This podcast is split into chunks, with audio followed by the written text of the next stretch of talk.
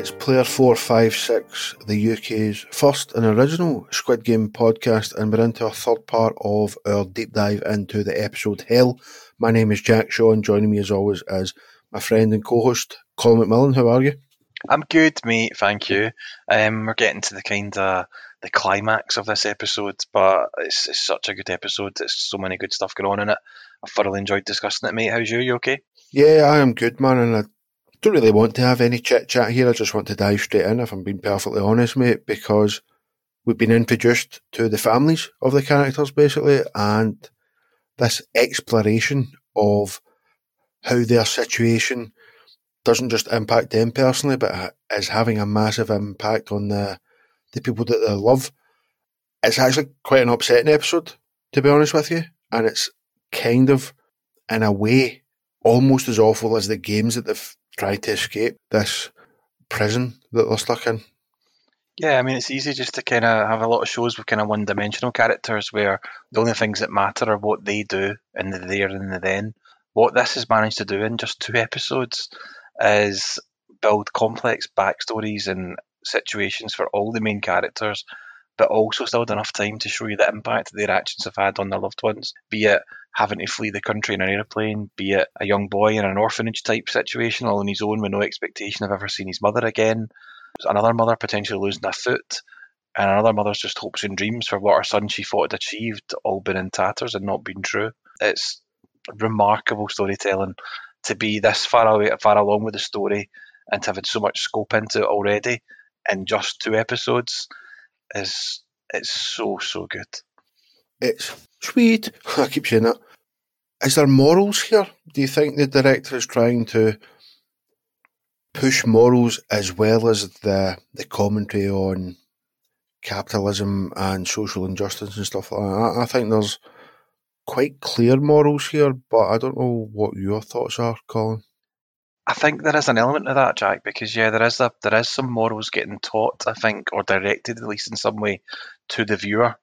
In that most people that have got a Netflix account have got back disposable income, because a Netflix is a, a thing you don't have to have. You choose to have it, and you've probably got a better life than the vast majority of characters in this show. And I think it does a really good job of showing you that people who their situation might have led you to dismiss them uh, or think that they're just a bit of a scumbag, et cetera. It's actually shown you how dire their situation is, the impact it has not on them, but also on their families and everything like that. And it just shows you basically that there's grey areas and there's reasons for everything. And you possibly shouldn't judge people that are a bit down on their luck, because there's a whole big story there for each of them. I think that's one of the biggest things here is the the grey areas, the nuance, mate, like you have mentioned, that we live in a society now where social media, Facebook, Twitter, leads to a lot of black and white thinking. So if you if you don't think black, you must think white. If you don't think white, you must think black. And that is just not the way that real life is. And it's very much shining a light on, for example, we stay in Glasgow. There is a there's a big drug problem in Glasgow. You see a lot of junkies, they're called here, drug addicts. It's easy to dismiss them as nobodies, basically. They all have stories.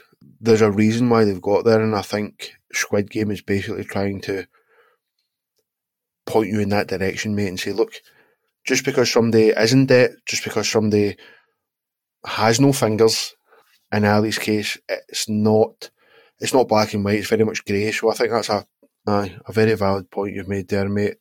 The other thing, luck and fate, we spoke about this before, sort of. Is it lucky, is it unlucky that Ji-hun missed the train in the first episode and ended up playing the Docchi game, basically? A little bit of luck and fate here. Ji-hun runs into Player One again, and they share some noodles and a couple of drinks, basically. But one thing that I kind of noticed here was, this is a cinematic or a T V trope, I suppose, is vocalising what's happened in the last couple of episodes. And to be fair, Player One, his main duty here is just vocalising what's going on.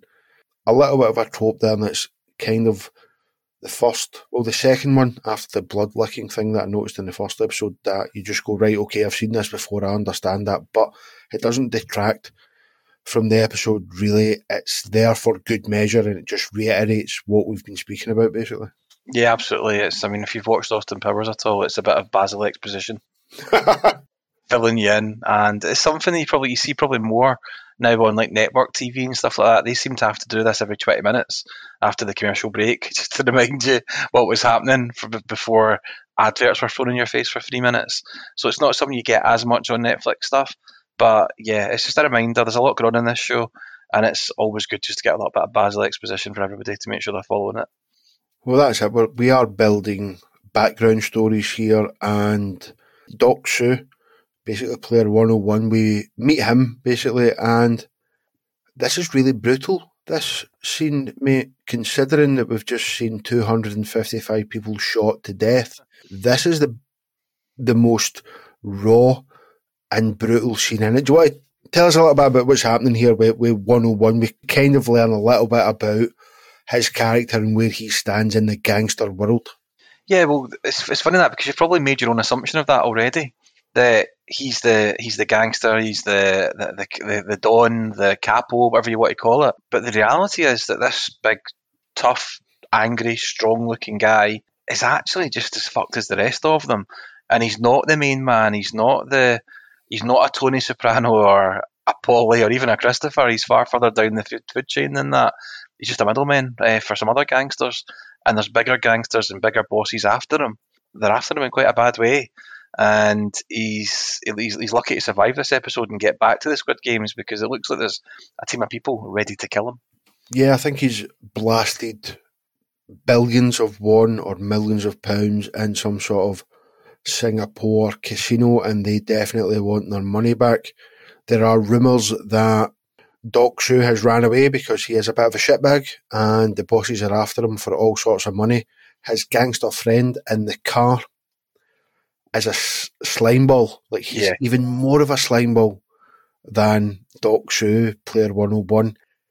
But the murder scene, man, it's just so raw, brutal, and pretty disturbing. And this is why I didn't watch this. I watched this by myself. My girlfriend, Karen, won't watch things like this, and it's because of scenes like this, because this would really disturb most people. The the noise, the blood, the absolute disregard for life shows you what this guy's all about, to be fair. It does. It shows you that he's he's ruthless, he'll he'll do anything, and he's probably done anything in the past as well. I really like that you mentioned the noise of the killing, because that's a big thing that I'm led to believe, because I've never killed anybody, but I'm led to believe that T V and movies often actually miss out on or don't use, which is when someone does get stabbed, when someone does get shot, the noise they make is repulsive. It's horrible. There's gasping for air. There's painful noises, but they can't get the pain out. So you just hear kind of hissing noises and gasps and things like that. So this did that. It showed you a little bit of the real side of death and what it can look like. He tries to make his escape after doing this, and that bell starts ringing again. Ding, ding, ding, ding, ding. Ding, ding. He's, his only way to get away is basically he runs for it. He's on a bridge, and he's got people on the left and people on the right of him. So there's only one way to go, and that's jump the fence, jump the rail, and off the fist, big, massive bridge into the water. And you assume he's potentially going to die, because falling from that height into cold water at night time, it's not a given that you're going to get out of that again. And here's a little bit of foreshadowing again, because later on in the game, it's falling rather than jumping off a bridge that leads to his demise later on. So yet more brilliant foreshadowing that as you're watching, you've got no idea about, but you remember and you realise the later and the more you watch the show. Also that he's getting kind of teamed up on. So there's a team coming from the left, there's a team coming from the right. It's picking teams. He's in the wee team by himself, and decides to throw the knife at the other team and try to get away the only way he can, which is to jump off of that bridge. So again, it's more teamwork, more like teams being in a better position than he is, which comes to the forefront when he knows what's coming up in the tug of war episode, for example. So he make sure his team is the biggest team, the best team. It doesn't always work out like that, which kind of, it shows you a little bit of cleverness on his part, I suppose. I don't know if that's the right word that I'm looking for, but he manages to get away from a pretty dire situation. Another guy that is still in a dire situation, obviously, is Gi-hun.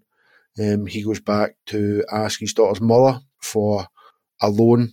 Kind of turns out that she's not all that well off neither. She's not in a great situation, and we learn a little bit more about what has happened in their relationship. I spoke about their relationship in episode one, basically, where I was saying, look, she's obviously been let down multiple times by this guy, and that's why she doesn't quite hate him, I don't think. But there are reasons for her attitude towards him, and it kind of, one of them is brought up here. And again, just another really clever piece of storytelling. It's bad for the wife, but it's also bad for Ji-hoon, what's happened here, mate. So what, what's been happening? So, I mean, the, the first thing you find out about her life is she certainly can't give him the two million won that he's looking for, because she basically just gets a she gets pocket money off this new husband, and that's not a good situation to be in. But you also learn that in the past he witnessed a co-worker die, which has obviously had an impact on him, like it would with anybody, and the timing of it made him miss his daughter's birth because of it. So you can't blame him for that part, I don't think, because of what went on to cause it. But he literally has been letting this daughter down since the day she was born. We love Ji-hoon almost already, and he he's good, he's nice, but he's just a shit dad. It's it's a real strange one for me, right? Because he is so popular, and I completely drink the Ji-hoon Kool-Aid, right? I love him and think he's great, but the more and more you hear about him, he is shit. He's a degenerate gambler. He's cancelled his mother's health insurance. She needs it. He doesn't even realise she's not well. Um, he hardly ever sees his daughter. He never pays child support or anything to them. He really should be the villain of this whole piece. But he's so charismatic, and he's got such a good side to him, and he really takes control of the situations during the game that you can't help but take in by him. He, he's got something about him right from the start that is alluring and wants you to like him, despite all the flaws to his character. And that's quite a good bit of writing and a great performance from the actor as well, to bring those things out and make you like somebody when there's so many reasons not to. Yeah, because the stepfather here offers him the money and says, look, here's the money, don't visit us again. And Ji-hoon punches him in the face, basically, and throws the money at him. So again, it's not about the money. It's not, it's not about that. He does have, he still wants to keep his daughter there, even though he's a shit dad. His heart's in the right place. Yes. He just fucks up all the time. And I suppose we could all relate to that in certain parts of our life. We've all fucked up when we've not wanted to and done things that aren't right, but they've been done for the right reasons, if you know what I mean. So I get there's a bit of an everyman part to him, and maybe that's why everybody likes him so much, because they can all associate in some ways with where he's at or what he's had to do. Some more foreshadowing here with the bell, ding, ding, ding. I noticed this the second time I watched it. As Ji-hoon's leaving, his daughter takes a look into the corner of the room, and there's an umbrella there, and the camera just lingers on it for maybe a second or two longer than you would expect, and before the cut. But then he goes outside, mate, and you noticed as well, it's pissing the rain. There's so many fucking umbrellas. Yeah, so, I mean, I know where your foreshadowing is going to come from and what you're going to mention in a minute, but at the time of watching it, I noticed the umbrella. I noticed that he's outside and the stepdad comes out with the umbrella. And the thing that went in my head was, this stepdad bastard stepping out the door for two minutes, whereas he's about to go travelling. It should be him that needs the umbrella. And he, the guy that's actually out walking about is one that's going to get soaking wet. And I just saw that as another element of the kind of rich and poor divide, and that the rich, successful guy, he has the... I don't even want to say the comfort, because it's just an umbrella, but he's got the comfort of an umbrella to keep himself dry, and Ji-hoon doesn't even have that. And then his daughter comes out, she's got an umbrella. Yeah. And he's standing there absolutely soaking wet, without a hope in the world, basically. And the next episode is called The Man with the Umbrella. Again, pretty sure you've already watched this, but it also, ding, ding, ding, the honeycomb game foreshadows that pretty pretty clearly that cutting out an umbrella shape and a honeycomb is much harder than a square or a triangle, and we will get there. But again, foreshadowing, just brilliant here. Yeah, I mean, just on that foreshadowing, obviously we're going to talk a lot about the honeycomb stuff later on in the next episodes, but his last image or memory of his daughter was her holding an umbrella. Looking and sad. You've got to wonder if that's come into his decision making and why he's picked the umbrella when it comes to the honeycomb game. I don't want to jump too far ahead, but Sang-woo's got a lot to fucking answer for in that episode. Yeah, there'll be a lot of chat about that, I'm sure. Yeah. There's a there's a slight change of pace here for the first time, Jack, and it kind of runs through the rest of the show, really. Uh, almost a mini show within a show, where you've now got this police investigation going on, don't we? Where the guy that was coming at the police station earlier on and noticed him trying to tell the story starts to take an interest in it, and this runs through the show. And these two stories don't often mix with each other. They're almost separate, almost exclusively until the end. But it's quite well done, and this is the start of it here. It's sweet. It's fantastic storytelling again. Otherwise, how else are you meant to know the predicament that the staff members are in? How how else are you meant to know that? He manages to get a circle, a square, a triangle. He manages to get into the front man's office. It's just fantastic storytelling. It really is. The police officer's called uh, Jun-ho. There's a really sad scene. I don't know if we've probably skipped past it, but he's in the car on the phone to what appears to be his mother, and he's sort of explaining to her, look, we will... We will find them, but we don't know how long that they've been looking for, because it would appear that it's been quite a long time, but he gets into his brother's flat, basically, and there's some key indicators as to what's happening in the show and a little bit, again, foreshadowing or whatever you want to call it here, Colin. I never noticed, but you noticed this. Yeah, so obviously, first of all, he speaks to the landlady, and the landlady tells him that his rent is over a week overdue. So I, I made the assumption that you pay your rent monthly, and that means he's probably been missing or gone for around a, a maximum of, say, five weeks or so. But when she opens up the room to let him into it, you see right away that he's not been there for a while. There's the dead goldfish, or the dead fish in the fish bowl, that have obviously died from not being fed. But there's actually a couple of books up on the bookcase as well. And one of them is The Catcher in the Rye. And this is where the foreshadowing comes in, because Holden in that book, his dream, his main focus is to be the catcher in the rye, which literally means somebody that can stop children or the innocent from falling over the edge, as we all know, towards the end of the show. There's a, there's a fall over the edge of a cliff to an assumed death. And it's maybe this is putting two and two together and getting five again, I don't know. But if not, it's just another really, really great bit of foreshadowing.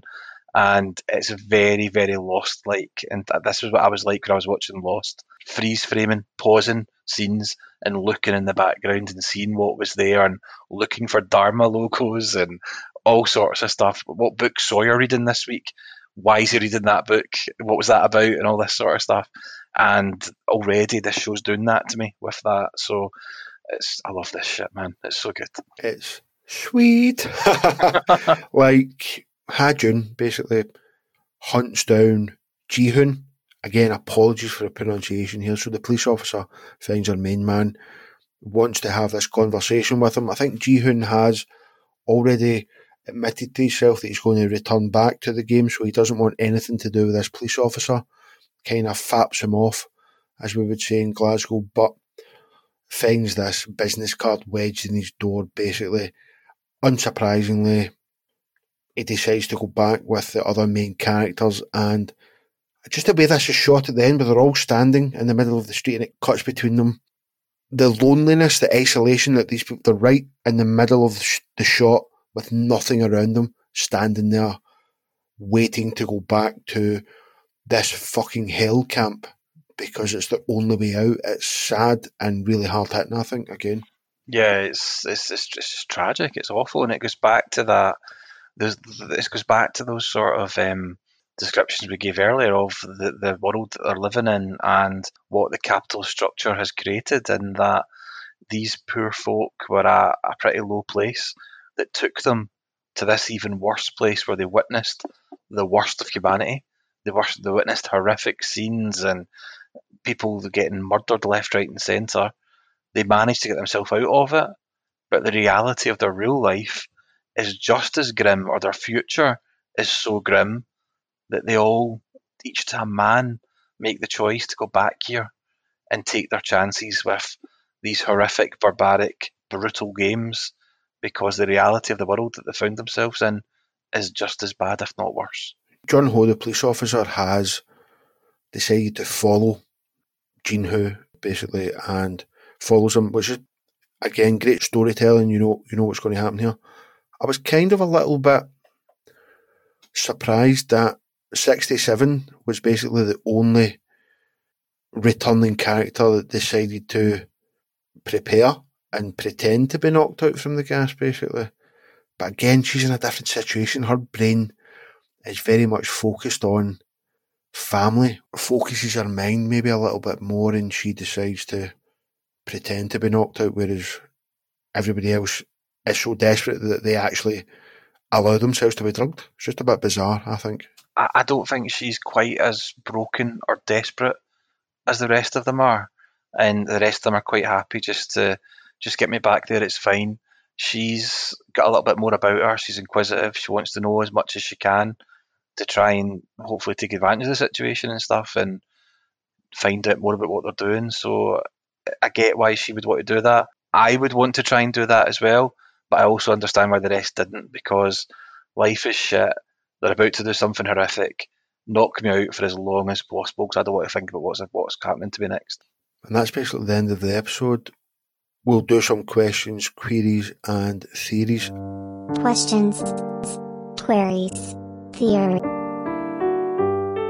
Hi, four five sixers. Just before we get to your part of the show, we would like to let you know that we also do a show called Wrong Term Memory, where we cover some true crime, some nineties pop culture, a little bit of history, some science, a whole range of things, really. Yeah, so if you enjoy listening to us and not just listening to us talking about Squid Game, then just search in your podcast app of choice for Wrong Term Memory or visit our website at wrong term memory dot com.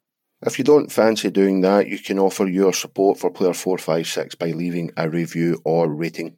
Now, on with the show. Peace. I've got my own one here that I'm going to leave to the end because it's a little bit out there, but uh, Weir Bear has been back in contact, which is great. We love those interactions at, at player four five six pod on Twitter. When the frontman's brother is looking for him, it appears he has recently vanished from a fairly normal life, but everything suggests he's been involved for a while. He asks here, do you think he was a player? Right now, on first viewing, no, but we obviously figure out things a little bit more as the series expands. Yeah, I mean, as does Weir Bear, because he refers to him as the front man's brother, doesn't he? But yeah, I mean, obviously you find out later on with the records and stuff, but at this point, I think you just assume that he's just another player. His brother's just another player that's went missing, and he's probably dead. I think I mentioned this in the last episode. My assumption was that he was one of the first two guys that got murdered, basically. Yes, uh-huh, and yeah, and that's his brother sort of thing. Another question came in from Pamela. That's a great question. Possibly the best one we've ever had. Yeah, it's really good. Yeah. She starts it with probably not what you're looking for. Pamela, it's exactly what we're looking for. She asks, is it normal to eat dry super noodles out of the packet? No. And it's not. I, I watched this and I, I watched um, number one and um, four, five, six sat together eating these noodles and I saw him crunching them. I thought, wait a minute, he's, they've not even boiled these, they've not done anything with them. They're just eating hard, uncooked ramen. But even then, it looks like they've poured a little bit of, it might be the alcohol, into the middle of them. It kind of looks like there's a little bit of vodka or whatever it is they're drinking poured into the middle of it, and then they're just eating them like crisps. It's bizarre. Um, I kind of want to try some crispy noodles, to be fair, man. I kind of want to just go down and and in Scotland and the U K, uh, coca noodles are probably the big thing. I've got a few packets of them sitting about, so it might actually, it might be not bad. You'll break your teeth, don't do it. Okay, fair enough. This is just my own theory. I know you're laughing because you've read it. Sang-woo's mother, right, her apron is a very similar colour to those that run the Squid Game, right? She's obviously a squid chef or a squid seller. She sells squid. I think she might have something to do with it.